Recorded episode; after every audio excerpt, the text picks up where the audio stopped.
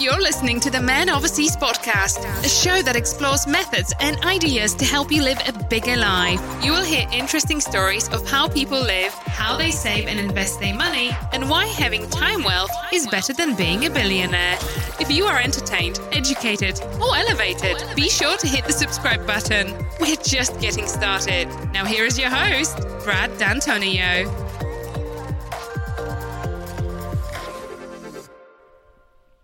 Hi, friends, and welcome. I really appreciate you being here today. My guest is Scott D'Antonio. He is my brother of almost 43 years. I usually have successful friends of mine as guests on the show, but I like to include family sometimes too. and Scott Scott qualifies. He's 4 years older than me. He's been a very successful family man. He's a married father of three. He married his high school sweetheart. He's the director of pharmacy at a hospital in the deep south. He's right at four years older than me. And I'm sure that'll be evident right away because he's so much more mature and that'll come across. I kid, I kid. Because that's when we spent most of our time together when we were kids. So, how about that? As kids, when he would tell you he was my biggest fan. I would tell you I might have had a bigger one hanging from my ceiling, but that's neither here nor there. Do you know I deliberately avoid using expressions or cliches like the one I just did? I don't know what it is I have against them. And but I've given this some thought as you'll notice as I share my thoughts with you. I don't think it's any sort of insistence on being different. I've never been deliberate about that. Like, um, I'm trying to be different, but I do get told quite a bit that you're different or you don't realize how different you are. And of course you don't. Like you're you're living your life in your own skin and you don't get to see behind the closed doors of others. And we don't know who's fruitful relationship is a Facebook facade, right? Is there is is there a study out that shows that those who post the most pics of themselves making out with their significant other that their relative happiness is more than yours because it's probably not. And we all know that at a, just like a surface level. It's just one of those things you just see and you're like, "Oh, they're they're not happy. They're trying to prove to us that they are." But there are exceptions to every rule. If I were 25 years old, this is this is an example of what I'm talking about. There's no way you would hear from my mouth honestly or to be honest, I, I just don't understand how you'd want to sound like everyone else. Ever. It to me it just wouldn't feel right coming out of my mouth. And that and again that's not me trying to be different. I also don't say it is what it is. I don't know why, maybe I should. It seems like the thing to say. I but I don't fit in that way. Anyway, it is what it is. Today's episode we talk about a lot because when my bro and I get together, we can talk about just about anything. And he's always said, you know, we probably wouldn't be friends if we weren't brothers. That's probably true because we're a lot different. But I'd like to think we're good conversationalists in that we're varied in our interests enough to where we can have conversations about many different topics. So this is one of the topics we talk about fillers, ums, uhs, likes. It is what it is. We talk about that sort of thing. We talk about dating before phones and texting versus dating now and what that might be like because he has kids who are of dating age now. We talk about wanting to drink Coke when we were kids, and instead our parents forced us to drink milk. So we'll give you some inside baseball on when we were kids uh, he tells a story since my brother's in pharmacy of watching the Super Bowl and Pat Mahomes going in at halftime and the commentator saying, well, he's going to get a shot and he'll be okay. And my brother is just like taken aback. I can't believe that they just told America that. It reminded me, I was. I was at a banquet and Chipper Jones was the special guest.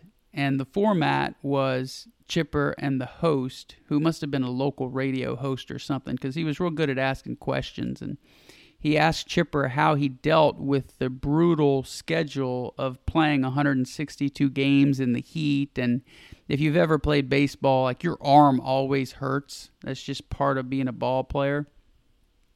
And Chipper said, Well, I would just take a couple of Vicodin and a Red Bull before every game and, and hit the field like it was nothing. And I was thinking, I can't believe he just told a baseball team, it was a university banquet. It was actually where I went to school, Nicholls State, and uh, couldn't believe he had told a bunch of kids that. But um, anyway, where was I? So we oh the the wide range of conversation. It it kind of reminds me of the parfait episodes where we just talk about anything and everything. And my brother and I actually met halfway between where we live, which is Baton Rouge and Houston, the midway point is Lake Charles. So we met at the Golden Nugget, and I said, You know, I'm going to bring my podcast equipment. Why don't we record one? And he said, Sure. So the last time he was on was actually when he saved that little boy's life. Do you remember that? And that actually was a filler there. So I'm as guilty as the next guy. Only, what is it? Only those in glass houses should throw stones or shouldn't throw stones or see I, I don't even remember saying so who am i to talk but this i think you'll enjoy this episode because it's it's just two brothers telling stories and i i think my my pet peeve with the whole it is what it is thing is just because i value my time and I wish more people valued not only their time, their own time, but others' times. Like a few Fridays ago, I had plans to have lunch with a buddy. 10:17 a.m. I text him and say, "Hey, dude, we we're still we still on for lunch?" And he said, "Oh, man, I'm sorry. My boss uh, has put all kinds of crap on my calendar. Can I take a rain check?" Everybody remember my rule on that sort of thing? you want an inner circle. You want guys that would do anything for you and it's and and vice versa, right? So you got to figure out who your inner circle is and you do that by these little tests and they're not tests per se, but if that guy really wanted to hang out with me, if he valued my time, he would suggest another day and time, would he not? Instead, what he did was can I take a rain check? And I'm like, yeah, you can take a rain check. But he's 10 years older than me. I hadn't seen him in 10 years. So I had a pretty good feeling he was going to cancel. You know, there's this joke about how we should all have two factor authentication on our phones, meaning whenever something sounds like a good idea on Tuesday, like, hey, we should have lunch on Friday, there there should be more than just agreeing to do that thing on Friday than agreeing on Tuesday to do it on Friday. Because on Friday, everything changes. Like how you feel is going to change. What is demanded of you by your boss is going to change. So ask me on Friday or give me a maybe. My best friend and I have always been this way. It's like, uh, let me give you a maybe on that. You know, let's make it tentative. And as it gets closer, we'll solidify things. And I think that's a better way to go. And and I don't know I don't understand why more people don't act that way. I think it's because most people don't care. But it tells me that guy canceling at 1017 that he values his own time his own time 10,000x to 1 my time if not 10,000x to 0. Do you think I will have lunch with that guy the next time he invites me to have lunch? Fuck no. No, there's no chance. So that's how you find better people to hang out with and you tighten your circle. You hang out with people who wouldn't do that sort of thing. And so that's how you get around better people. I get asked this question all the time How do I get around better people? Well, you better yourself, and you will attract that which you become. You'll start to recognize people like, oh, he just canceled uh, at 1017 on a Friday for lunch. I would never do that do that to somebody, especially without saying, you know, apologizing profusely and offering to buy on Tuesday and offering a specific time and place. You know, if he doesn't do that, he's not your kind of guy. And I'm I'm sorry, I keep referring to guys because that's most of my coaching clients and who I most interact with, of course. But I mean this for girls too. If this happens to you, cut these people loose. They're not worth your time because they don't value your time. So, sorry, just wanted to get that off my chest. but um, the truth is, we don't know what other people's lives are like. I'm I'm very guilty of this. I, I tend to assume others know what I know. But one thing I've discovered is that if people know what you know already, they usually don't mind hearing it again. In fact, it usually helps to hear it again, especially as it pertains to stuff we talk about on this podcast, like books and quotes worth internalizing, or making good decisions with your money, because money is something we handle every day. So we'll throw ticker symbols out out there. Uh, we'll let you know what people are living on every month. You know, where else are you going to get that information? And so I try to get some insight into how people live so that we can all live bigger lives. I think of, say, J.L. Collins's book, The Simple Path to Wealth. The subtitle is Your Roadmap to Financial Freedom. I haven't read the book. I'd like to. I don't need to. I, I want to. Just hearing the principles of wealth building, again, for me, would be helpful, I think. Morgan Housel's book, The Psychology of Money, I read it. I enjoyed it. I loved it. I thought it was excellent.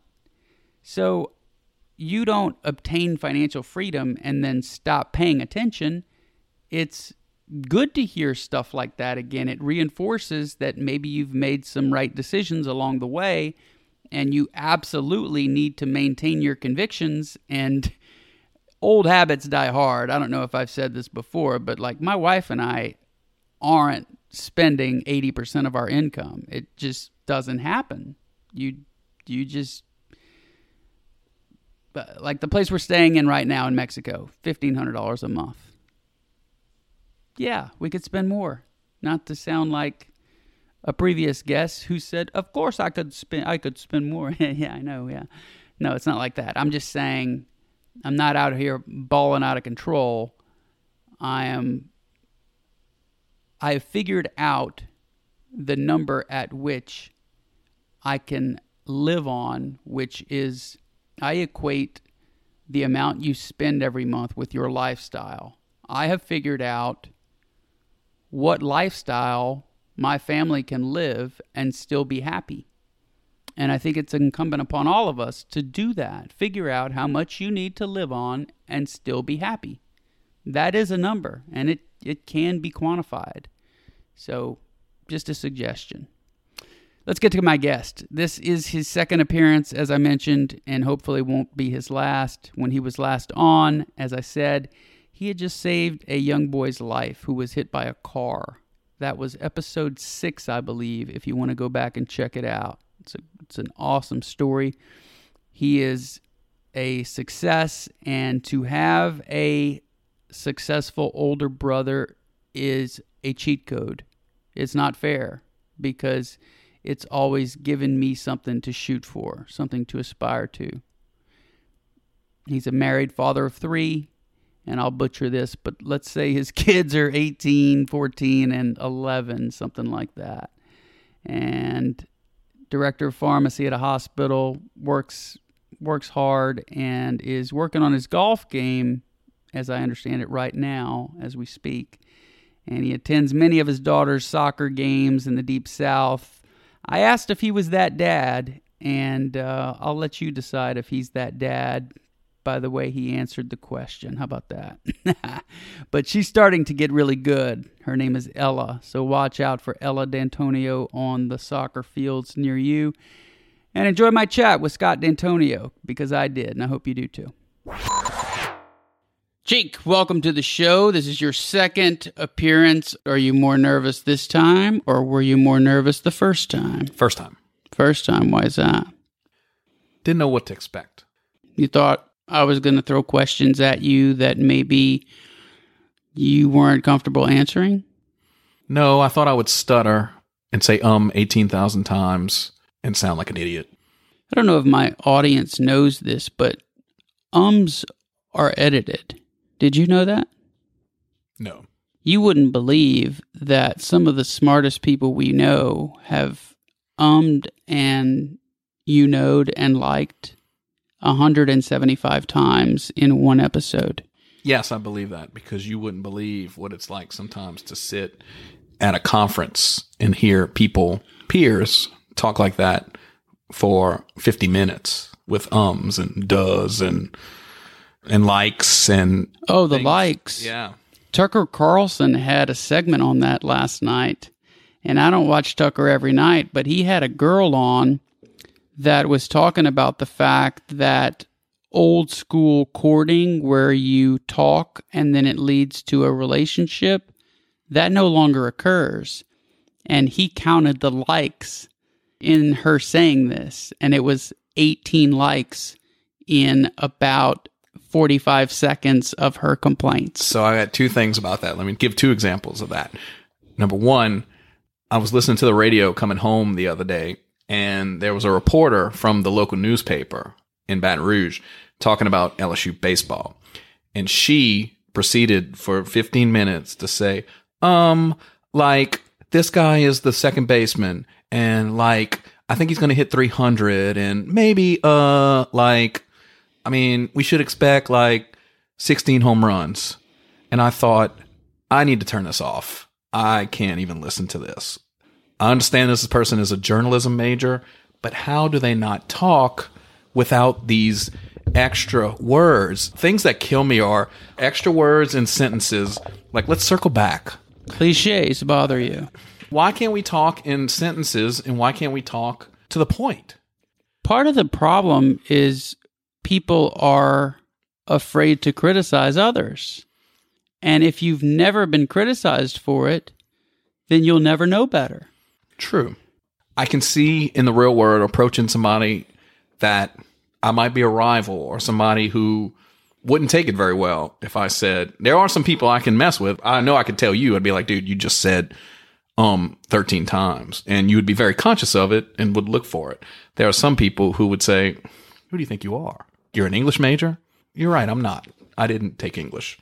But I try to focus on not doing those things when I talk. And it's hard. I mean, it's easy to say, um, but I listen to local sports radio and hear these guys, they're supposed to be trained in this to do this for a living. And that's what they say the whole time. Um, Well, my theory is that Obama made um cool again because you were considered a dummy if you ummed and uhed between sentences in everything you said.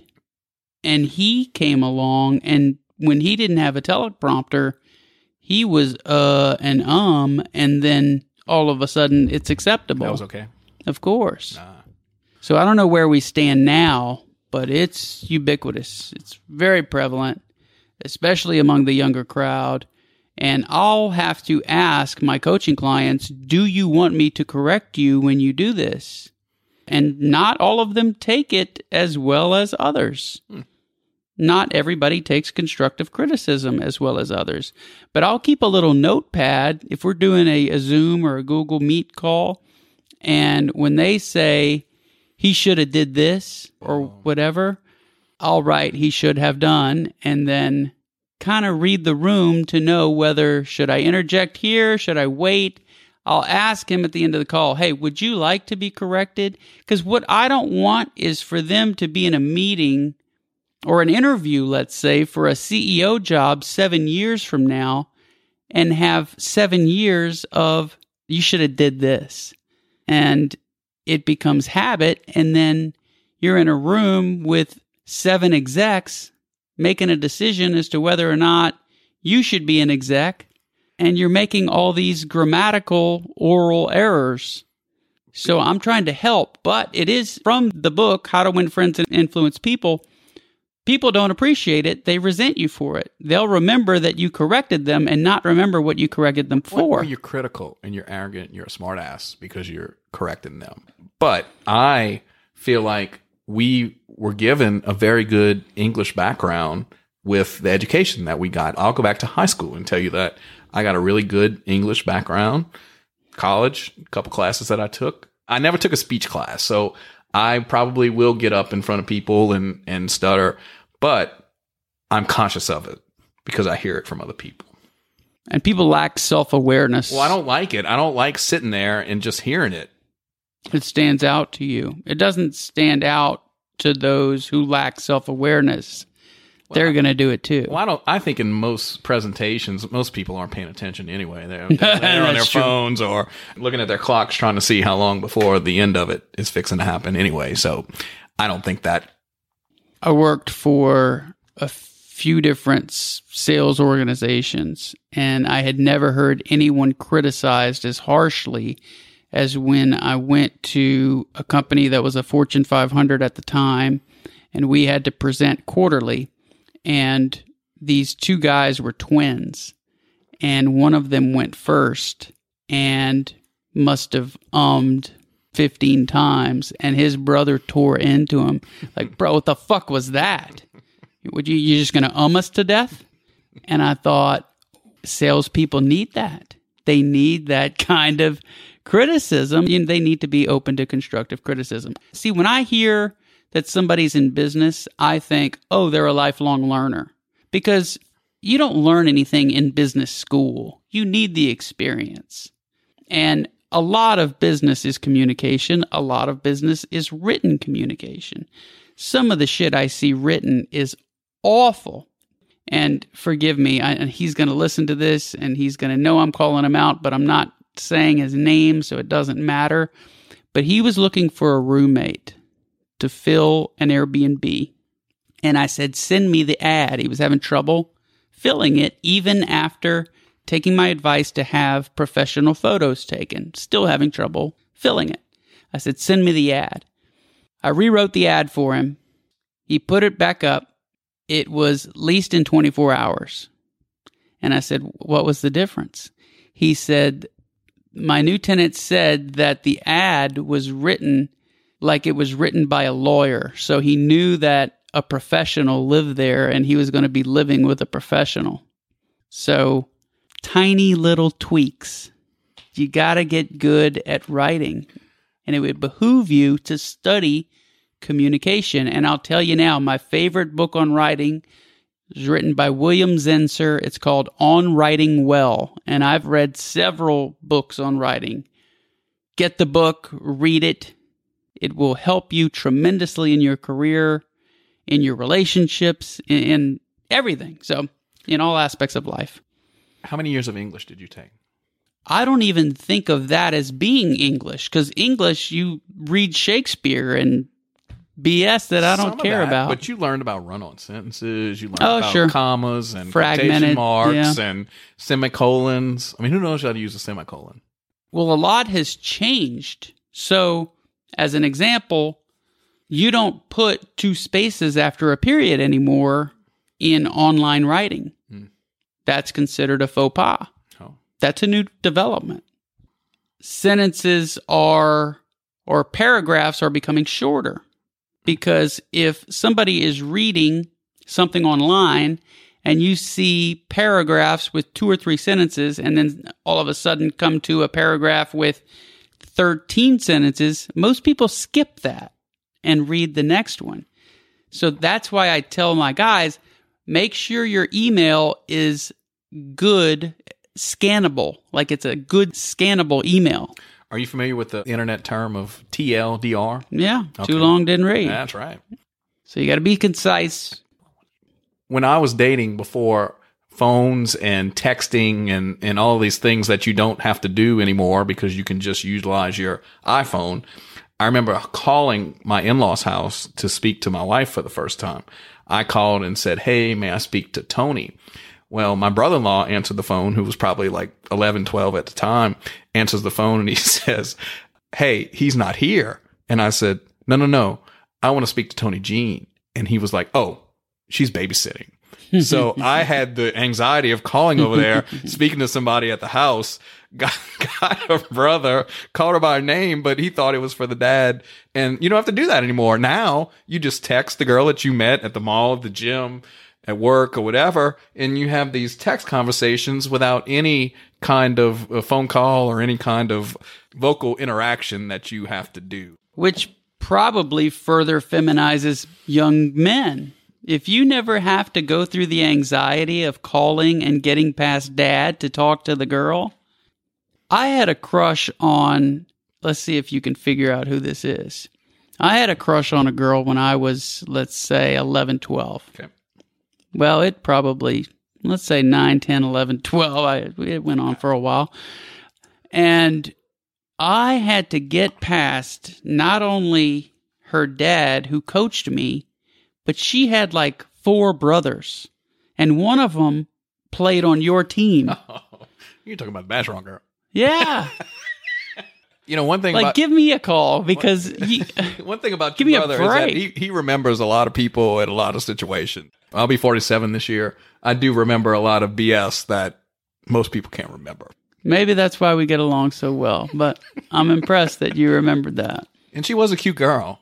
And her dad was a nice guy. He coached me. I mean, her brothers were really good baseball players. One of them played junior college ball, and Really? he actually he has. I, I don't know if you want to mention names or not, but Philip was the brother that was my age. He We was went to school left-handed hitter, real good Um, hitter. I saw him in Ruston in the mall when I was up in school in Monroe, and he had gotten married young before I did, and had a family. But he has, God, I want to say he's five or six children, but they're all really, really good athletes from softball players to baseball players. And I see him with social media and Facebook and stuff, but they live in Mississippi, I think around Brandon, Mississippi, and has very successful athletes, which I would expect because he was really, he was really one of the best left-handed baseball players that I grew up with. Apparently had a si- cute sister. He played junior college ball? I think he did. I think he had that opportunity. That's great. I didn't know that.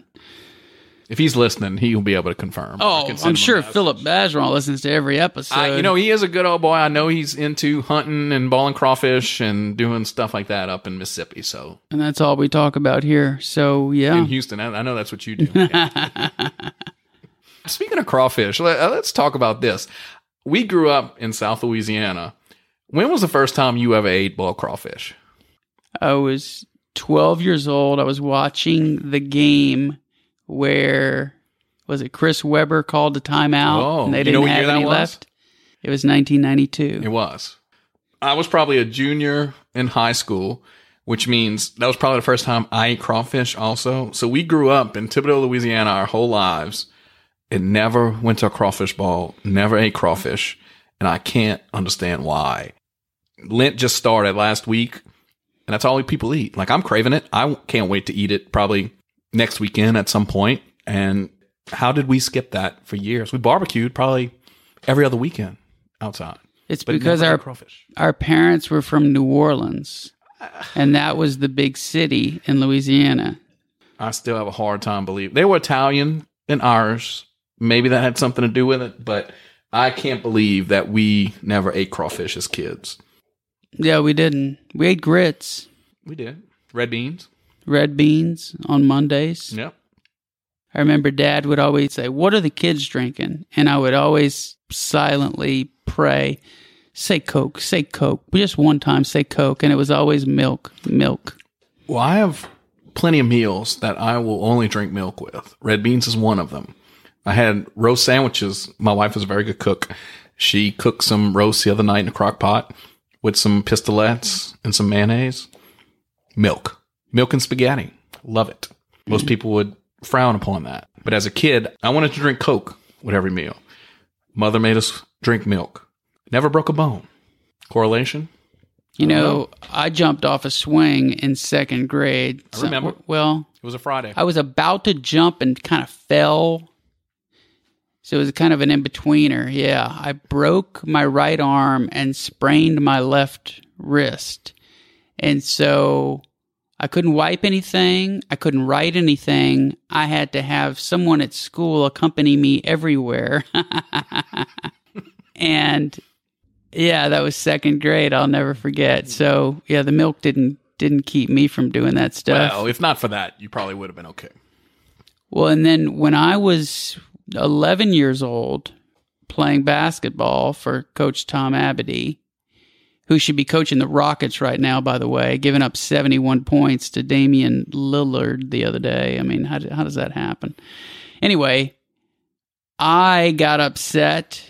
It was tough time in my life, and I remember getting upset with our mother at one time and punching the wall, and I broke the broke bones in my hand, basically. But I, I punched sheetrock like a dummy, and I couldn't play for about a month. I wish I could have that month back. I remember going to watch some of those games without you playing on the sideline against teams like East Bank, Jefferson Parish, East Bank, Yep. and losing and thinking, mm. man, if my brother was out there, he'd be putting up 15 points, eight rebounds. This wouldn't even be a contest. In redemption form, you were able to play in the national tournament, the dish, and all that, and won All American honors and did win that tournament. It's awesome that you say 15 because that doesn't sound like a lot, which I always felt like that was a credit to our team because we did spread the ball around and the best players didn't finish with 32. We'd No. finish with Well, you only 15. scored 50 or 60 points a game. I mean, I, you know, spreading that out amongst 10 players is hard. I mean, you had 10 all star players on that game. I mean, and by 12 years old, it wasn't like you had one stud player on that team. You had multiple athletes on that team that were good basketball players. It's crazy. They tell you to cherish those years like those are the best years of your life. And of course, you just blow it off. But God, that was the best years of, of my life. I mean, that's before you, you really get into girls and worry about all that. Your grade school is kind of easy, it doesn't get tough yet. So before we had to report for Nicholls, we had to run Don't say that about my friend. six hundred and ten yard sprints and then jog backwards. And coach believed that this ensured strength of balance You in our up? legs. Was this a throw up drill? No, so I would do it so that I wouldn't throw up once I got back to school. I didn't want to be throwing up. But we would do interval training in the weight room and he'd set up a garbage can on either side of the weight room So let me let me say this, I, not to cut you off, but I have a person that I know that grew up with my my oldest son that is a baseball player at Nicholls right now, and he pitched. He's a, he's a freshman from Saint Amant. He's actually pitched a couple times already this year, and one thing I always knew was that you had told me was that you had to work. You this was a D one athletic program, and you had local kids that they would recruit that weren't willing to work as a D one athlete. They thought, oh, this is just like an extension of high school. It's Nicholls, and you had to go out and hit every day. And you had to run your ass off and be in shape and do all these things because you were a D1 athlete at Nicholls. And that always stuck with me because I knew you had always put the work in for that and that other kids who may have grown up in the area and been recruited didn't realize that. They thought it was like, hey, let's go to the bar. We're studs. We're baseball players. And this was a different ball game. Like this was a different world. So mm-hmm. that was always something that you had told me and knew that kids that had come from maybe out of town to go to Nicholls were probably going to work harder than some of the local kids because this was the real deal. This was a D1 program. But Coach B.D. Parker insisted that he recruit locally. That was something he wanted to do. He thought it made him look good. And it bothered me because I wanted to show that I was from Houston, Texas. That's where I went to high school. So I wanted to shove it up Sam Houston's ass when they saw, oh, Brad Dantonio from Houston, Texas. Why didn't we recruit him? Or UTSA or Lamar or any of these schools. We totally missed this kid, and he's hitting in the three hole, stealing thirty, You know, whatever. One of the one of the funniest things I I remember. I don't know if you remember this when I think Toni and I were married, or maybe not. But you were you were playing JUCO at outs right outside of Dallas, and so we went to to a game one day, and you had a buddy of yours who played at Strake Jesuit, and he was up to bat, and he got a pitch that was borderline that called it strike. And he didn't like it, and he ended up striking out. And he goes back into the outfield, and at some point he screams from center field, and he says, "Get off your knees, Blue! You're blowing it!" And they threw him out of the game. from center. awesome. Yeah, I mean, that's the kind of funny stories I, I remember watching you play ball. Like we went a couple other stories I'll tell about when you were playing ball because uh, we we love that. We were first married and you were still playing ball, and there was one story at Northwestern where one of the kids had been hit in the face on a on a double play ball, which had some controversy because I think some of the kids from Nicholls had gone out and messed with the mound, and so the team was pissed. And then they had, I mean, they hit the kid in the face with a double play ball, and I mean, they ruined his face. I mean, he ended up having surgery, and it was obviously intentional. And you told me there was video of me in the stands, like ready to throw down, and there was almost a fight. And I just, that's just one of the stories I remember that I was like, man, this was really messed up how this happened. And then I can remember another story where we were at Southeastern and you had a teammate who had grounded the ball to shortstop. Shortstop bobbles the ball. He gets on and the dad is pissed because they called it an error instead of a hit. It was going to affect his batting average. And I thought, could you be less of a team player? Like, let's win the game. Who gives a fuck if it's an error or a hit? That same kid was crying during a game in the dugout. And I said, dude, you okay? And he said, it's over. I said, what do you mean? The streak, man, it's over. It was like the bottom of the eighth, and he had just had his last at bat, and his 32 game hitting streak was over. And so he was crying. Couldn't give a shit whether we had won or lost. Yeah, so I've had some some teammates. and we were so excited. I remember my wife Toni was still up in Monroe in nursing school, and I made a trip up to Monroe to watch Nicholls play up there. And Nicholls either won two or three or swept the series from ULM to be in first place. I remember the team was looking up at the scoreboard. They had Southland standings, and Nicholls was up at the top. I thought, man, this is awesome. I mean, when you have a family member, you watch LSU football, and everybody loves LSU football. Whatever team you pull for, you love, right? No doubt. When you have a family member that plays for that team, it's a different story. I mean, you are invested. You care about every at bat. You care about his at bat. You care about his stats. You care about everything along with the team. Like I can't imagine what LSU football player's parents go through and family goes through because not only are they crushed if they lose the game, I mean, it, it's a personal deal. And you know, the coach LSU, who's more mad about losing a game than the coach at LSU and his family and the coaches' families and all this stuff? Not me. I go home and life goes on. So when you were playing for Nicholls, like that's how we felt with that. We were watching you beat ULM. Man, this is awesome. They're winning games, they're doing all this stuff. Y'all made a trip out to Wichita State after that, like a 16 hour bus ride, whatever it was, out to Kansas to make this trip and play. And y'all's team was never the same after that. For the rest of the time, you were at Nicholls. That trip, for whatever reason, I don't know if it was too long. I don't know what happened to y'all, but after that, it was done. Yeah, we were deflated. yeah.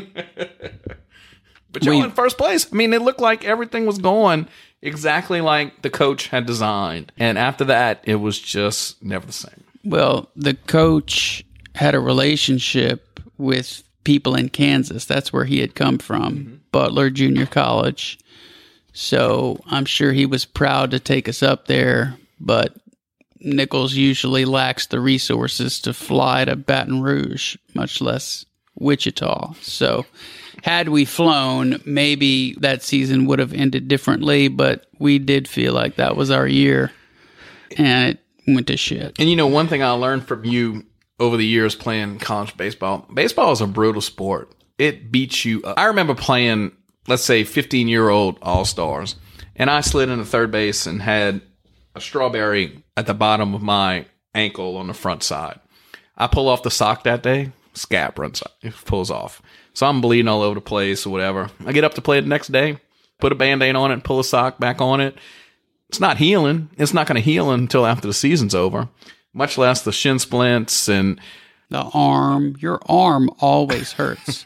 and you take pregame every game, no matter what. I mean, you're running on hard ground every time. If you're trying to steal bases, if you're running from first to third, if you're sliding into home, you're beating up your body every time. And it's so, not just that, you start from a standstill. So you're sitting on the bench while you're hitting, and then you get up from nothing and you take a few swings. And if that hitter swings at the first pitch, you didn't have much time to warm up. You went from cold on the bench to I just hit a ground ball to shortstop and I've got to run as fast as I possibly can to first base. Mm. So it's it's just prone to tear muscles and I don't know if I told you this story. Chipper Jones was the guest at our alma mater banquet, our Nicholls State. I remember that. That was fundraiser. a fundraiser. Yeah, yeah. Beginning of the season fundraiser at Nicholls. Yes. Yes, and the format was they had a guy interview him up on stage,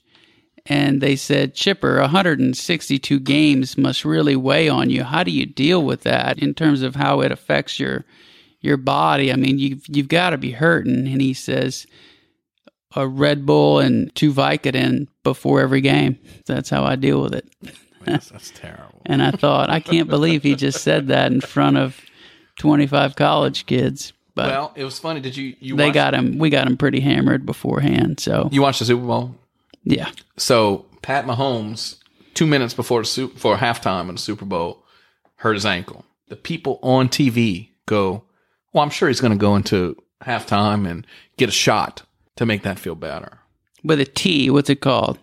Toradol. Toradol shot. They gave him a Toradol shot. Yeah. Which is anti-inflammatory. Yeah. I mean, they know that that they're going to do that. I'm just amazed. These announcers who don't know anything about medicine, anything about Mm-hmm. pharmacy, mm. anything, they know, oh, he's going to get a shot Mm-hmm. at halftime to numb it and make it feel better. You know what it's going to feel like after that? No, It's going to hurt. Really, it's going to Yeah, hurt. it's like going to hell. hurt. Absolutely. I mean, now But you do anything to get through that uh, game. you would apparently- have. You would have gotten a So Toradol look shot. at look right? at dudes like let's talk about like Earl Campbell. You ever seen him try to walk here over the last couple years? Yeah. John Elway. Muhammad Ali. John Elway can barely walk. Really? Oh. Oh, I didn't know oh, that. Oh, watch watch a video of him walking. He's he's hobbling all over the place. you remember what Dad used to call them? No. Denvelway.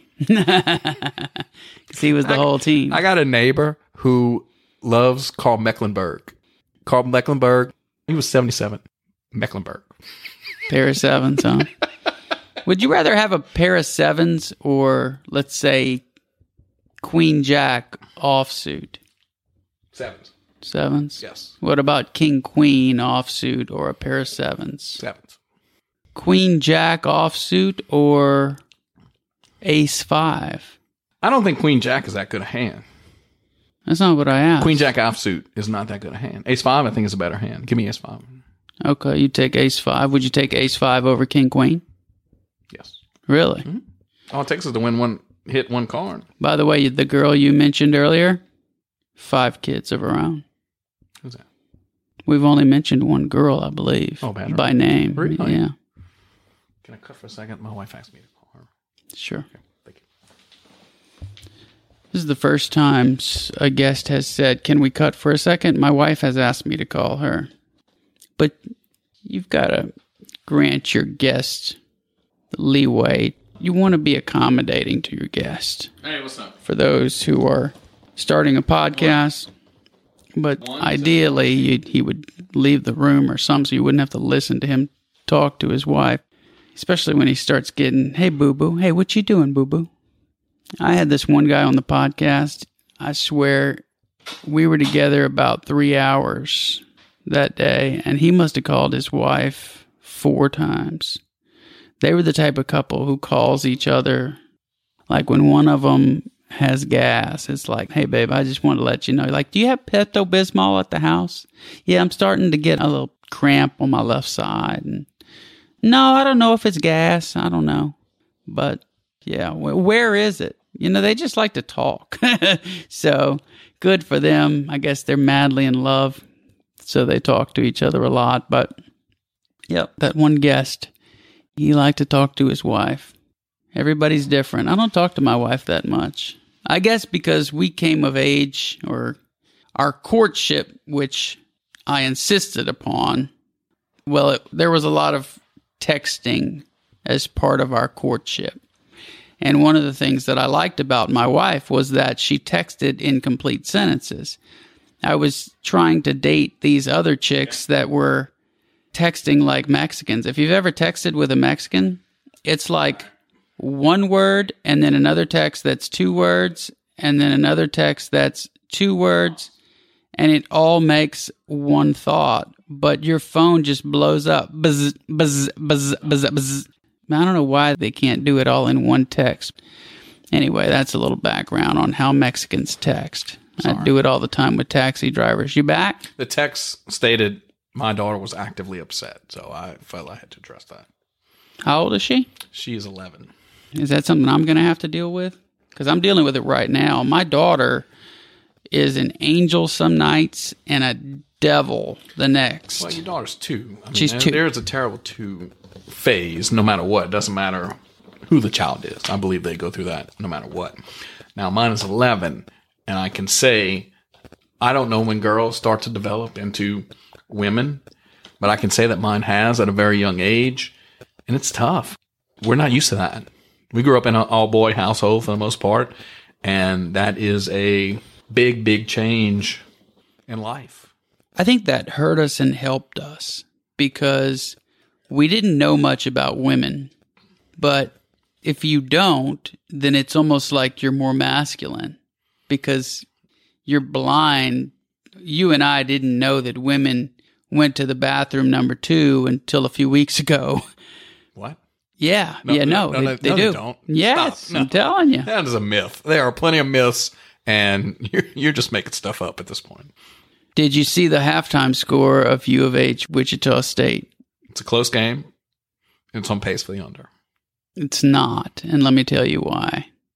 There are a lot of free throws shot in close games at the end that usually bring the game over. So you want to be way under in the first half if you think you're on pace. I'm on pace. So if your over under is 140 and you're at 35 35 at half, you think you're on pace or you're Yeah, at not 35 34? 35, 35. I'm giving an example. Oh, okay. I said if your over under is 140, is the over under 140 for this game? No, so I'm giving an example, obviously. I'm not. I'm not. So if you're at 35 34, you think you're on pace if the over under is 140, but you're not on pace because you got to consider the free throws, right? Okay. Am I 64. Eh, we'll see. We'll see what happens. 64? Yeah. So you double it's 128. You'd think you're on pace if you're at 129, but I'm telling you, you're not. At 135, I'd say you're 50 50. What do you think? 50 50 is probably good. I mean, we could check right now and see what the second half total is. So if you haven't gleaned this yet, my brother and I have been, I don't know, degenerate gamblers since age six and 10. We're not. I don't think we're even close to degenerate gamblers. Okay. Degenerate so gamblers. Degenerate is a relative term. I, I can give you examples of what degenerate gamblers are. Okay. Give me one. Having your wife find out that you lost all of your savings and having somebody knock at your door, that's degenerate gambling. Okay. So the second half started. We won't know what the second half line was. Or is there a way to find out what the second half total is? Probably not. Second- We're 11 seconds in and we haven't scored any points yet, so I like that pace. it's a great pace. Wichita State at home used to be really tough. Basketball, I'm talking I'm about. surprised they're 8 and 8. They played LSU for a national championship in baseball. Well, that's not at home. You're talking about their conference record right now is eight and eight. Okay. But I'm saying at home in basketball, they were almost unbeatable. But They- this year they've slacked off a They were a staple in the College World Series back in the day. That's Back right. when Will Clark was playing, Rafael Palmeiro, Do you know who their studs were? Wichita State. They had a pitcher, uh, Darren Dreifort. Darren Dreifort. There we go. Yeah. Yeah, we played up there. I'm sure you listened to the G. Cassard episode. Rondon Anderson hit the farthest ball I've ever seen, aided by a 50 mile an hour wind. But regardless, Project Chick. yeah, That's my that favorite was thing his. about Rondon. That's your favorite thing about Rondon. Rondon used to say when his phone would ring, "I got a bite. I got a bite." I don't know if you've seen recently on Netflix, but there is a show right now about professional golfers. I think it's mm-hmm. called Full Swing. Okay. And what it focuses on is some of the, let's say you played around on Thursday at the PGA championship, and then they watch you go home and cook a steak and sit here and watch a basketball game or watch yourself on TV that evening and talk to your family before you go out the next day and compete for a championship. I bring that up because I really like the show. And actually, Toni watched it also, which I thought was impressive. So it's very, very interesting to see the human side of that, plus to think about when you were in college and after y'all would play a game like that, go home and play a game of Madden, play a game of MLB 2001, Hmm. and sit there and play that game after a game just to relax and do whatever after you played a Division One college baseball game. And it's very interesting to see the human side of all that stuff. I can remember Grandma Hilda going to watch a baseball game on a Tuesday night, and she's sitting there in the coaches committee section because she says, "Oh, that's my boy Brad. Can I sit here? Oh yeah, yeah. Go ahead, no problem." And so you're on first base after a walk or a base hit, leading, and you slide into first when they try to pick you off, and she's there going waving at you like, "Hey Brad, hey Brad." it's the human side of all that stuff. I mean, it's more to it. I mean, we're watching it, we're doing all that stuff. But these guys are still human beings playing these games. It's very, very interesting. that game, I got kicked out of Tulane. Didn't go to that game, and I'm still upset about that to this day. Well, my other grandma was at that game, and when they threw me out, she was standing behind the dugout as the policeman escorted me off the field. I mean, it was a big deal. She leaned across the fence and said, I'm so proud of you, Bradley. And I'll never forget that. Yeah. That's pretty cool. So anyway, getting back to degeneracy, yeah, it's it's relative, but we have been betting on Tecmo Bowl games and things since we were young, and we met in Lake Charles and recorded a podcast, and we couldn't help ourselves. We thought, hey, while we're going to record this podcast, we'll put a game on, and we'll put twenty bucks on the under because when you don't pay attention, those are the games I think you want to turn play the under. Well, no, I mean, I'm not paying attention really. Are you? Um, nah, not really.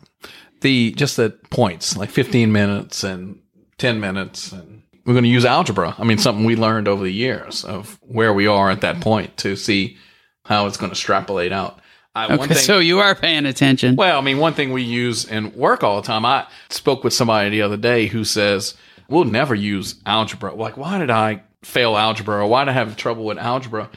I said, unfortunately, I use algebra every day in my career, whether Really? whether it's budgeting and extrapolating or calculating drug doses over a period of time. I use x over twelve equals blank over eight. I mean, that's how I budget things. really? Oh, absolutely, hundred percent. My dad was a big accountant, and he was always in budget. But budget is a guess to a certain degree. But you're basing that on previous numbers. So I'm going to take last year's number, which was eight months of data, and say hundred thousand dollars over eight equals x over twelve. You multiply that, and x equals the number that I'm to budget for. That's algebra. True that, my man. So the last time I had you on this show, you said that your favorite part of the country, and we're in the U.S. by the way, was the Northwest. Is Yes. that still true? Yes. I'll tell you why. After going through different parts of the country, I live in the deep south and an area that is famous for corruption, roads that are dilapidated, potholes, things like that. When I go to an area like the Pacific Northwest, it's funny to see areas like that with a building that has 1920 on it. That's when that was established. That's brand new in the history of our country. New Orleans was what, 17 something? New England's in the 1600s.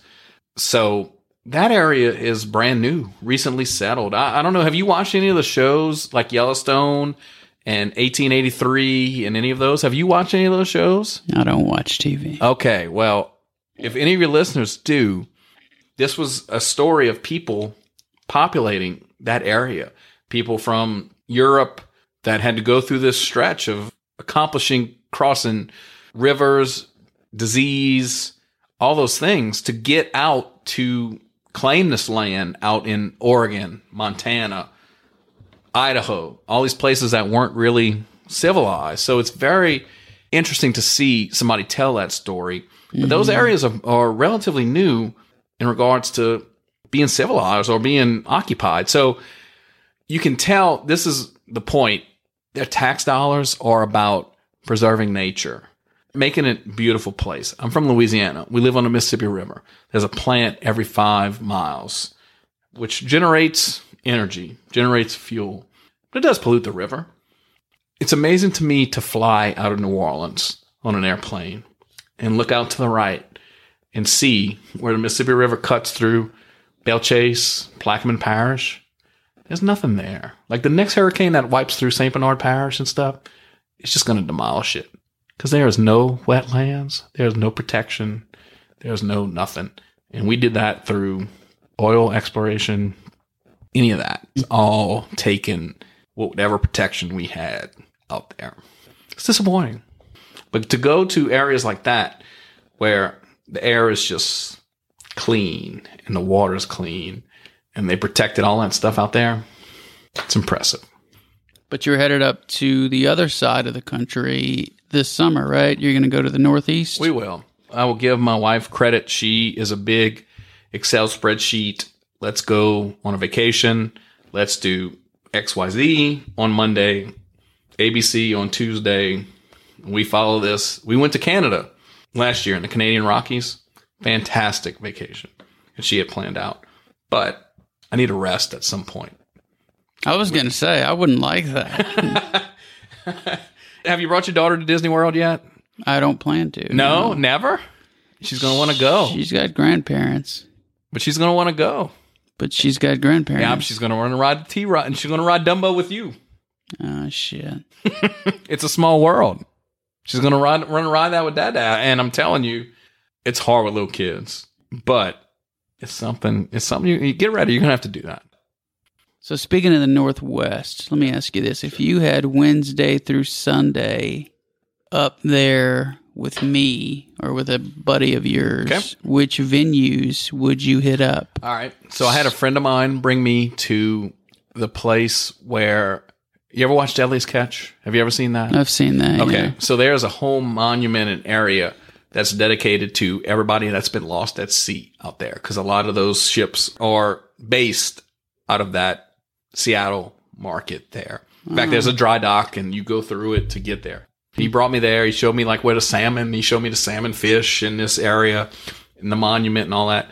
I'd bring you to that because I think that's impressive. Mount Rainier, dude, you've never seen. Well, you probably have seen. You traveled and you've seen awesome stuff. But in the states, yeah. Mount Rainier is my favorite. The park, it was so big. We went to different areas. It took a whole day you run out of internet service, you got nothing. You're just driving around trying to find places to do stuff. It's just awesome. It's just nature at its finest. So we would definitely do that. Our family went on a, a whale watching tour, which I thought was really, we've always been tour people. When you were in Dallas, we went on the JFK tour and, and Dallas tour just to see what that stuff was, historian. So we went on a whale watching tour, which I thought was fantastic. I had one day, I thought this was the best. I got off a plane one day for a meeting. Meeting wasn't until the next day. I rented a car and I just drove straight from the Portland airport to the Pacific Ocean. It was Cannon Beach. Didn't know where I was going. I drove up. I drove through snow. I drove through all this stuff. I ended up at Cannon Beach. I wanted to put my toes in the Pacific Ocean. It's freezing cold. Walked over, put my feet in there, sat by myself at a restaurant, ordered fish and chips, and ate, and then just drove back to Portland that night. But to me, that was just a memorable trip, just something that I really, really enjoyed doing by myself that night. And another thing I like to do when I was up there, we, we had a lot of meetings that were out by Mount Hood. I would drive to Mount Hood. I would get on the ski lift and drive up to the top, wherever, however far they would let me go, and just stand up there and like look at the mountains and, and stuff. We're not used to that. We're like, we're from South Louisiana. Mm-hmm. So mountains and snow and all this stuff, like we're not used to that. So going to that was just, I don't know. I just loved it. I just thought it was fantastic. If I lived up there, I might not like it as much. What about sporting venues? it's funny. One of my friends up there texted me today and he was like, Hey, they were up all night last night at some meeting up in Portland or Seattle. And back in the day, what we would do, we we would go to this meeting and at the end of the night, we would end up at this place in Portland and we would eat pizza at two o'clock in the morning. Like this place would just hand you pizza out of the window. So we'd sit in the parking lot and eat pizza. And that was like the best time. Every time we talk about that, that was what we would do up in Portland. But from a sporting event, one time I went up there from Portland, I drove up to Seattle and I hung out with my friend. That's when he brought me to the Daily Sketch area. And so on that Sunday, I was like, Hey man, what you doing today? And he's like, No. He's like, I'm just going to sit at home. I said, All right. I said, Well, I'm going to go to the Seahawks game. So I went on Ticketmaster, bought me one ticket over there. I was going to go to the game. Russell Wilson was a quarterback. They were playing the Redskins. I walked up. The people that I bought the ticket from knew me because they knew the name on the ticket. And they were like, Hey, Scott, how you doing? I was like, Oh, fine. I had to buy. It never snows in Seattle, right? Like it's only rainy and, and whatever. It snowed that day. I had to buy gloves. I had to buy a hat, which I still have, Seattle gear, and froze my ass off while watching this game. Like 17 to 14 Redskins, they end up winning that game. But I wanted to experience what the Seattle sports scene was, and I, I had a great time. Was it loud? Yes, Yeah. Mm-hmm. Louder than the Superdome? never. Really? I don't know. I, it's hard to compare. At least Do you think the. Superdome is louder than LSU Stadium? no, because there's more people at LSU Stadium. Okay.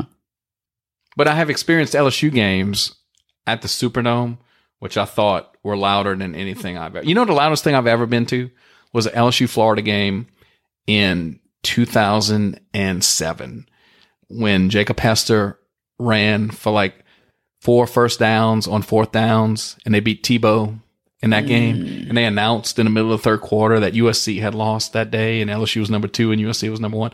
That was the loudest thing I'd ever been to. I went to the Johnny quarterback game where they held him to nothing. I mean, I think he had 42 passing yards. I don't even remember his name. What was his name? Manziel? Johnny Manziel. Manziel? Yeah, I had to see him play, and he did nothing. It was wet. It was a brutal game. I was at the Darren McFadden game. That game went into multiple overtimes, right? Double overtime. Fif- Double overtime. 50 to 48. Loser. 50 to 48 loss, and they still won the national championship, right? What year was that? 07? It was. Yeah. Correct. Okay. Who they beat in the national championship game? I don't know. Ohio State. I remember being, we went down there for the game. We had tickets. And I remember being at like Razoo's or something like that. And some guy saying, Hey, this is bullshit. Why we got to play LSU in New Orleans? I said, Where would you rather play the game? Like in Cincinnati? And he goes, Yeah, you're right.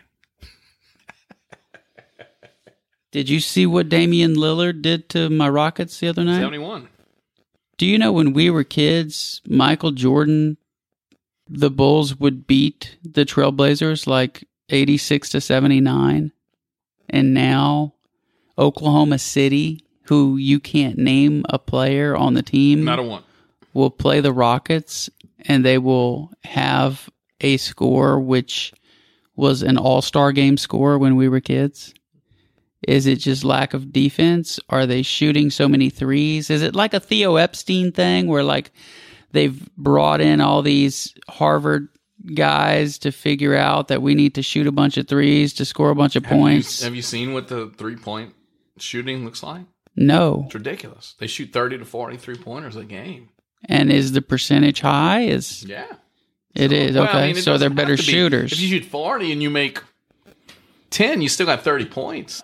so that's know? what the deal is. Yeah, I don't think anybody drives into the lane anymore. It's all about shooting. Yeah, corners. and we know Jordan would do the mid-range jumpers all day, and two all day.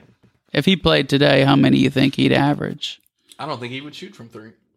You don't think? Nah. Well, you got to adapt. I Every think. once in a while, but still. I mean, think he'd score sixty-two a game because he would have adapted and, and shot threes just like everybody else. Maybe. I mean, who's Stephen Curry? I mean, he's not going to let Stephen Curry score forty-eight and he scores Yeah, thirty-four but he every dunk night. Every time. That's true. He could dunk. What's the best live sporting event you've ever been to? Can I list some of the ones I've been to? No, because I know the answer. I'm like a lawyer. I don't ask a question I don't know the answer to. All right. So the best one I've ever been to was 1997 LSU versus Florida. Okay, that's not what I thought you were going to say. I'm sorry. Did you cry at that game? to. Did I cry? No, but I ran on the field, and for the first time in my life, that probably is the best one I've ever been to. But there was a game you cried at. Hmm. Cry a lot of games. All right. So you're talking about the 2009 NFC Championship.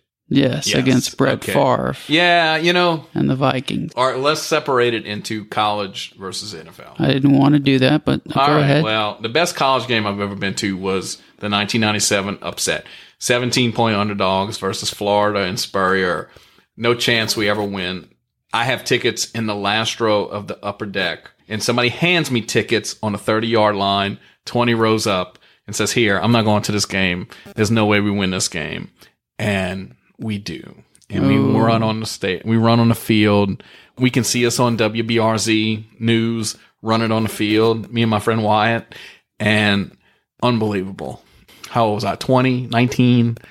Couldn't believe it. Unbelievable. That's awesome. All right. Let's talk about the NFC Championship. Okay. So let's talk about both NFC Championship games that I've been to. So the first one, we did win. We beat the 49ers. We beat the shit out of Brett Favre. The 49ers. We beat the Vikings. I'm sorry. Did I say 49ers? Vikings. Unbelievable game. I can remember Adrian Peterson fumbling right before half, which was a big, big deal. They scored. We scored. It was back and forth, back and forth. And Brett Favre had a chance to win this game. And I can remember, I, I went by myself. I had a ticket. I paid $500 for a That's ticket. why you go by yourself. Yes, and yeah, you don't you don't bring your wife to that. You go by yourself because this is the biggest game you've ever been into in your life. Sat by myself in in the middle of a bunch of Saints fans. I mean, it was fantastic. But you are living and dying with every play. That's one thing about sports. When you're playing a game on a 2-0 Wednesday or whatever, you're not into every play, life or death. This game was like that. You're mm. pacing the whole game. This is for something you've never been to ever before in your life. And the Vikings have the ball at the end of the game. They're driving down the field. And Brett Favre threw a pass across his body that was intercepted. Unbelievable. So the Saints get the ball. They drive down the field. They kick a field goal. And I mean, you're, yeah, you're crying. I saw many a grown man crying that night because this was something you never thought you would see in your life. We're all superstitious, right?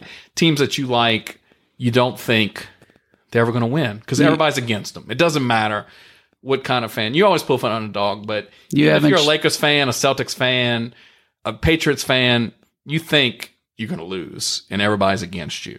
Saints had never done this in their life, and they make that kick, and you cannot believe. The next day, I took off of work, I took a PTO day because I knew I would have to recover. I sat there and watched Sports Center all day long and cried every time the field goal, the kick went through the uprights. so let's talk about the second NFC Championship game. Okay. So I bought some tickets from a coworker of mine who had they were almost in the same spot as the first time I sat. I brought my son. His grades were good. He had become a Saints fan. I said, "Son, we're going to the game. This is going to be the greatest day of your life. You're going to love the Saints. Let's hope they win, but This is to go to the Super Bowl. He says, All right, Dad, I'm in. We go. I remember it was a cold day. We sat out there and we talked to some people before the game. We go in the game early, take some pictures, do all this stuff. They play in the Rams. Saints go up. I think it's 16 to nothing. All right. But they just need one more score to put the game away.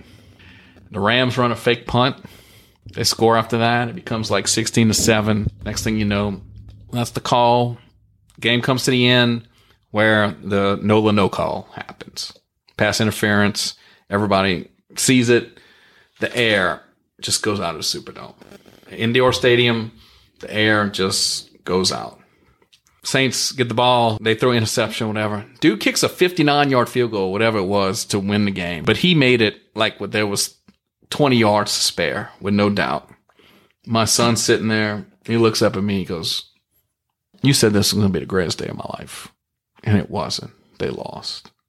How do you recover from that? Hmm. Not only did that ref on the field fuck us, he fucked my kid and me hmm. for the rest of our lives. How old was Luke at that time? 14, 13. Rob, dude. And I, I don't think the city will ever get over it.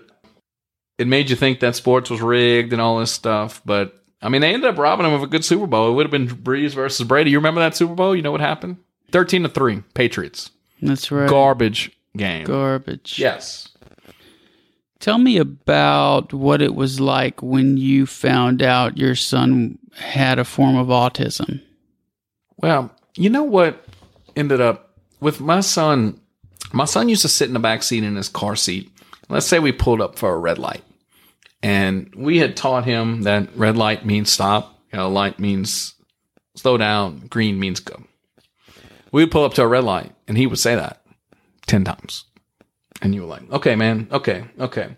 The most upsetting thing about there was a couple things that happened with that. I remember bringing him to daycare, and he had gone to the. Apparently, I went to pick him up, and this lady walks me into the parking lot. And she goes, "Is there something wrong with your son?" So, what are you talking about? She says, well, "You know, he kind of went to the bathroom, and he was kind of confused, and he's looking around, and you know, might have been looking at other kids, or you know, just didn't know what to do, or whatever." And I wanted to punch that lady in the face. I was like, "What? Hey, lady." what are you trying to say about my kid? But at the same time, it gives you a realization that maybe there are some issues. So we also had some issues with Catholic school where we went, we, we grew up in Catholic school. And so we wanted to send our kid to Catholic school despite having really, really good public schools where we live. So we sent him to Catholic school and he had a nun teacher that we got all his reports about how he can't focus, he can't do this, he can't do that. He's just struggling and to the point where the principal talked to us and said, Your child would probably do better in public school. Now, as a product of Catholic school, that's a big punch in the gut. But let me tell you, that was the greatest thing that could have ever happened in life. My son went to public school and he kicked its fucking ass. He graduated with a over 3.5 got an academic jacket, scored 25 on his ACT, and now he's Wow. at Nicholls. That's better So- than I did. Yeah. So you know what? It's possible. There's no Hell doubt. yeah. This is one thing I will tell you and I will tell your listeners. Don't ever give up on your kids. Mm. It doesn't matter what. I don't care if anybody tells you that they're crippled, handicapped, can't do this, can't do that. Fuck all those people. There is a chance that your kid. Now, my friend, Dr. Bucky Ellison, as one of the best dudes, he always told me that Luke would be okay. He's got some issues still, even at 19, but don't ever give up on your kids. Sorry, I get emotional when I talk about my kids, especially that one, because he's come, he's overcome a lot to do what he's done. You know, one of the harder things too. My middle son Noah is in Boy Scouts, and one of the kids in Boy Scouts with him. I was asking him about Luke because they were both in ROTC, and he said, he said, Mr. Scott, not everybody likes Luke in ROTC because he's intense and he takes everything so literally, all that stuff. And you know, it's hard to hear that stuff about your kids. But I had the teacher of the ROTC come to us at graduation. He said, I would take a kid like Luke every day. Well, one of the things you said to me not long ago that I'll never forget was that you and I were standing in the kitchen and Luke walked by and you said, He lives in a better world than we do. What did you mean by that? He doesn't care what you think, and he doesn't care what I think, and he doesn't care what anybody thinks about him. And living in this world, everybody's worried about what everybody thinks all the time. And sometimes keeping it simple just seems like the best thing. Like, like if he's not worried about anything, how awesome is that? I mean, it's good and bad. There's definitely some positivities to it, but I know that that guy goes to school every day and then he goes back to his room and he chills, probably like he would do at home. But what's he worried about? He's not worried about anything. He's not worried about chicks. He's not worried about money. He's not worried about, he needs to worry about his grades. I mean, I get on him about that. But other than that, in his life, probably forever is just going to be simple. And how terrible is that? I don't know. I, we, we all make life way more complicated than it ever needs to be. How many kids should Miriam and I have? Is there a right and wrong answer to this? No. I'll give you one more. Two. One more or two more? One more. One more? Two. I think you should have two. You think I should have two? I do. I see you have a Dantonio boy. You know, one thing I can tell you this about our family. My aunt Patsy. I don't know if you ever talked about Aunt Patsy. On the podcast? No. Okay. Well, that's my dad's sister. One thing she told me was that she really appreciated me carrying on the family name Oh, that was sons. nice of her to say. because our family, there was one son, our Yeah. dad, who had two boys. Yeah. And it was our job to carry on the Dantonio name. So that's what we did. So I don't have to. That's what I did. No, I'd if you'd love like to, to have branch a it off a little boy. more. Look, I, I mean, I have one son who probably, he may live with us forever. So I don't know if Yeah. he's going to Well, the program he's in at college is called. bridge to independence. Does that not mean bridge to an independent life? It's more, yes, it is, but it has a lot to do with with getting a career and a job. I don't know how much it. It's uh, just trying to develop them socially. So I know you would have liked your kids to play the sports that we were obsessed with as kids, but they went the karate, Boy Scout route. I have buddies who have girls that are so glad that they didn't have to deal with all the politics and stuff that come with sports.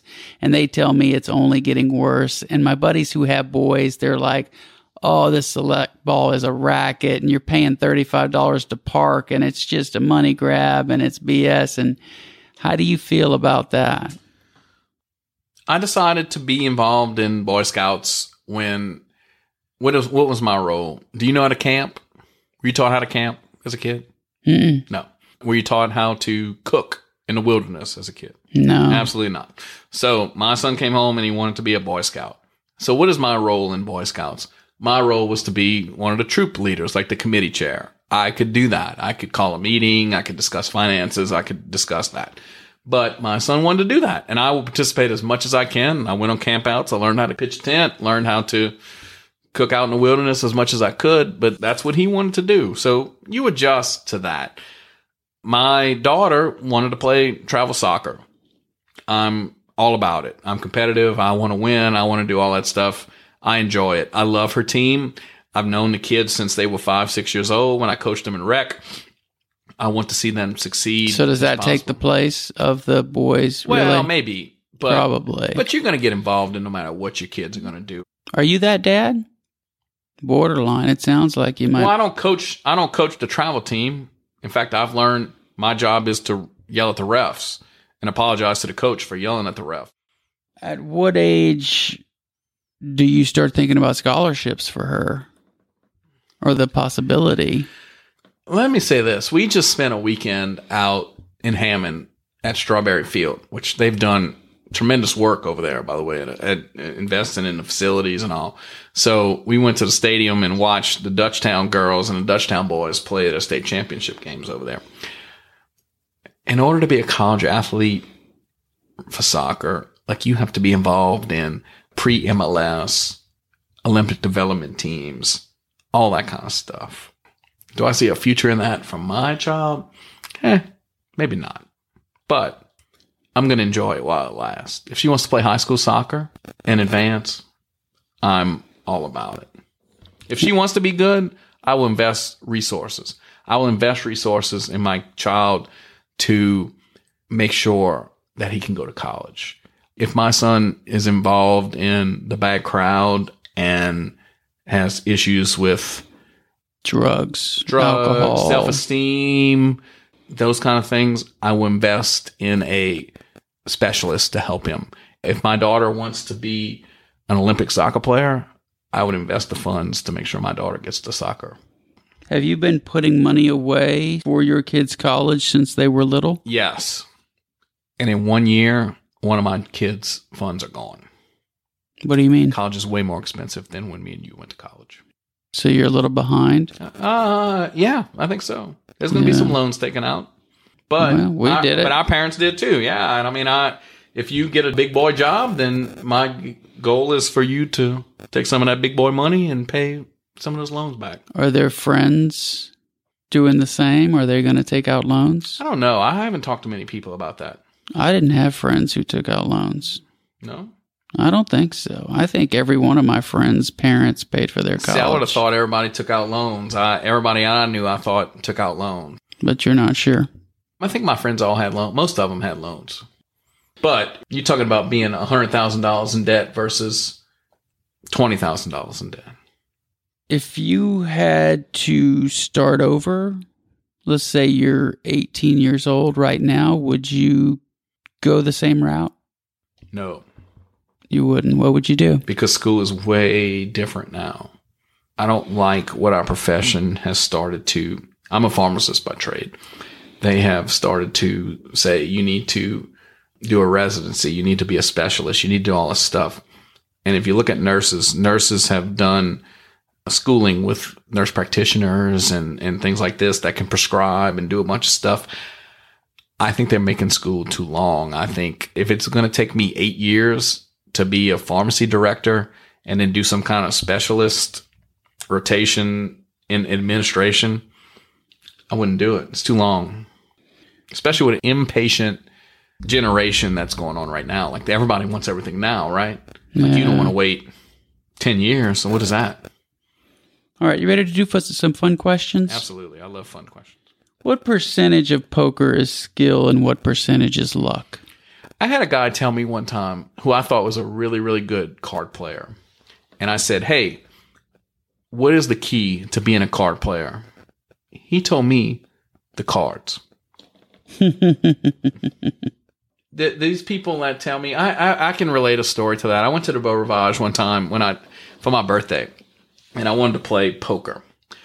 And I remember getting a pair of queens, and I bet the, I bet pre-flop, I bet the flop, turn.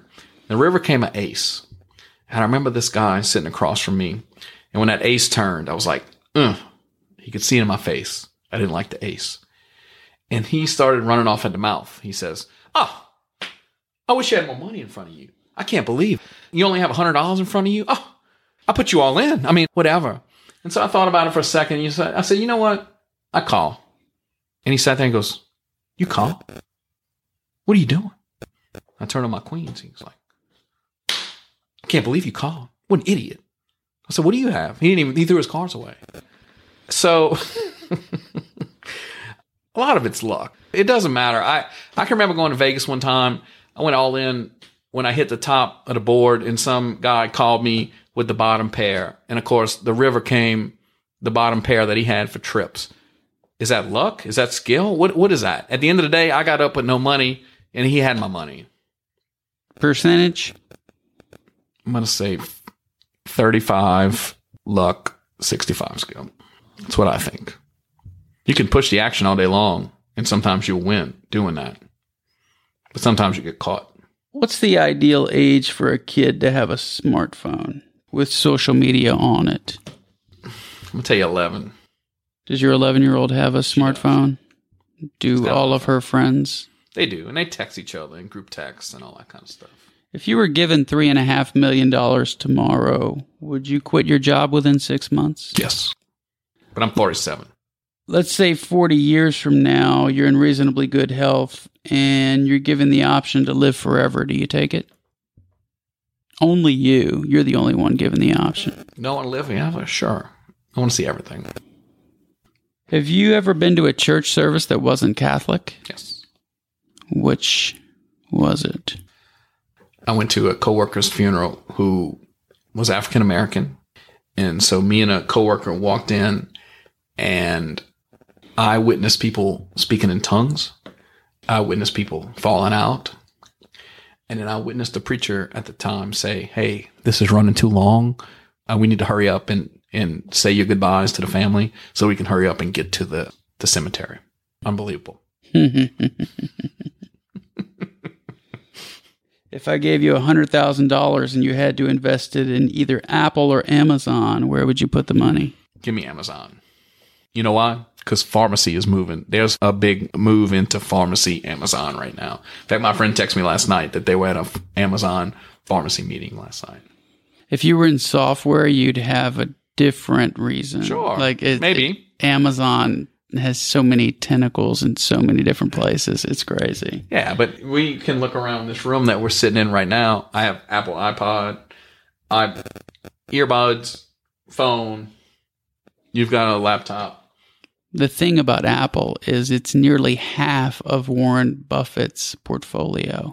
Can you imagine having half of your money in anything? No. And he has it in Apple. He says it's the greatest company that's ever existed. Okay. And he's. Do you believe that? Oh, I don't know what to believe. Okay. But he's the most sophisticated investor supposedly that's ever lived. Half of your wealth. He could lose that though. He could. Yeah. Would you rather win a gold medal or a national championship? I'm going to tell you national championship because it's a team thing. And as you get older, you realize that team is way more important than the individual. Is not wanting something just as good as having it? I think the one is always stronger. Like these were rare. He's showing me a beer can. I'm showing you a beer can that was rare, that was released very in limited quantities. And I wanted it because I wanted to try it. And I tried it and it was okay. But the want was greater than the having it. Although I was satisfied with it. I was like, wow, I didn't mind spending that money to get it. But the want was greater because it was rare. so the question was is not wanting something just as good as having it? I wanted it more than than I had it. Let's move to the next question. Let's say you worked in a high rise building and got stuck in an elevator and your phone died a few minutes earlier and nobody's answering the emergency button. What would you do with yourself? I would just sit there and think. What do you think you'd think about? Well, I think I'm going to get out. I'm in an elevator. Eventually, somebody's going to find me. So right. I'm thinking about what am I going to accomplish when I get out of here. I had that happen to me one time at East Jefferson. Really? Yeah. How long were you in there? Uh, 20, 30 minutes. Were you scared? No. Because you knew somebody'd get you. But the interesting part is that you're stuck between floors. So they can open up those two doors and look, and there's a floor and a floor in the, in the middle. And you're like, oh, I'm just going to hop out of there. And they're like, oh, no, no, no, stop, stop, stop. I'm like, what do you mean?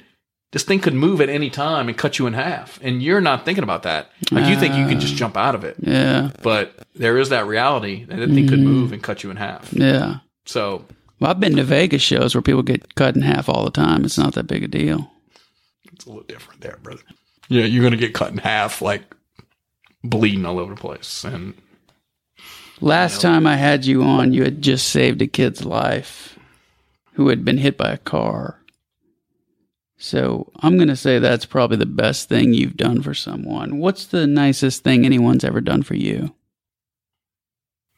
You know, one of the coolest things that's ever happened to our family, let's say this, during COVID, at the beginning, when we were working our asses off, we had some friends that came and did a, a parade in front of our house and dropped off. You remember toilet paper was shorted and, and they put a cake. You, like you couldn't, you couldn't like interact with people, but they passed down the street and like put that shit on our driveway. And it was a cheesecake and gift certificate and all that stuff. That's probably one of the nicest things. I, I know, I remember my wife crying about that because she, she was so emotional about that. Who did it? Some neighbors and friend, a lot of the Pokeno group that my wife plays with, their husbands and all that stuff. So that was, that was, really That cool. is cool. That was a really cool thing. Well, Scott, as I call you, Chico D, that's what you are in my phone. And I had a, a client of mine asked if he could reach out to my brother. And I said, Yeah, yeah, I'm sure he wouldn't mind. And I sent him your phone number, Chico D. And I said, But don't call him Chico D. There's only one person who can refer to me as that. Although I, I find if people give you a nickname everywhere you go, they probably do like you to a certain degree. That's absolutely true. and I can say that I've gotten a lot of different nicknames over the years from high school to college to work. It's about not taking life too too seriously. Life's a journey and we've been through some rough times and and difficult times, things we couldn't explain and I don't know, we're we're a couple of lucky guys. We like I say, we we've had a solid foundation to build on and I think in another 20 years when hopefully I'm retired too and we sit there and we can go do stuff with our kids and grandkids and say, you know what? We're all right. We did all right. And I think that's the goal. The fact that at our age that we can sit here on a Thursday night and BS and then we'll probably go hit card table and at the end of the day, if we lose, it's okay. Yeah. And if we win, it's even better. And, you know, I've had to learn over the years that it, it's okay to lose. I mean, you can't take it personal. You have to, that's, I think that's the, the difference between degenerates and, and realists is that, hey, at the end of the day, it's, it's just a game and it, it's just, Yeah. it's Think of it to- it's as be fun. think of it as a percentage of net worth and you'll Yeah. you'll be a lot cooler about it. nothing. We're, we're, Yeah. we're okay. Yeah, all right. You- All right. and and I'm sure you're you people you surround yourself with are okay, and and me too. That's right. Well, thank you for doing this, Cheek. I really appreciate All it. right, man. It's fun. All right, let's go do something else. Let's do it. All right, my brother.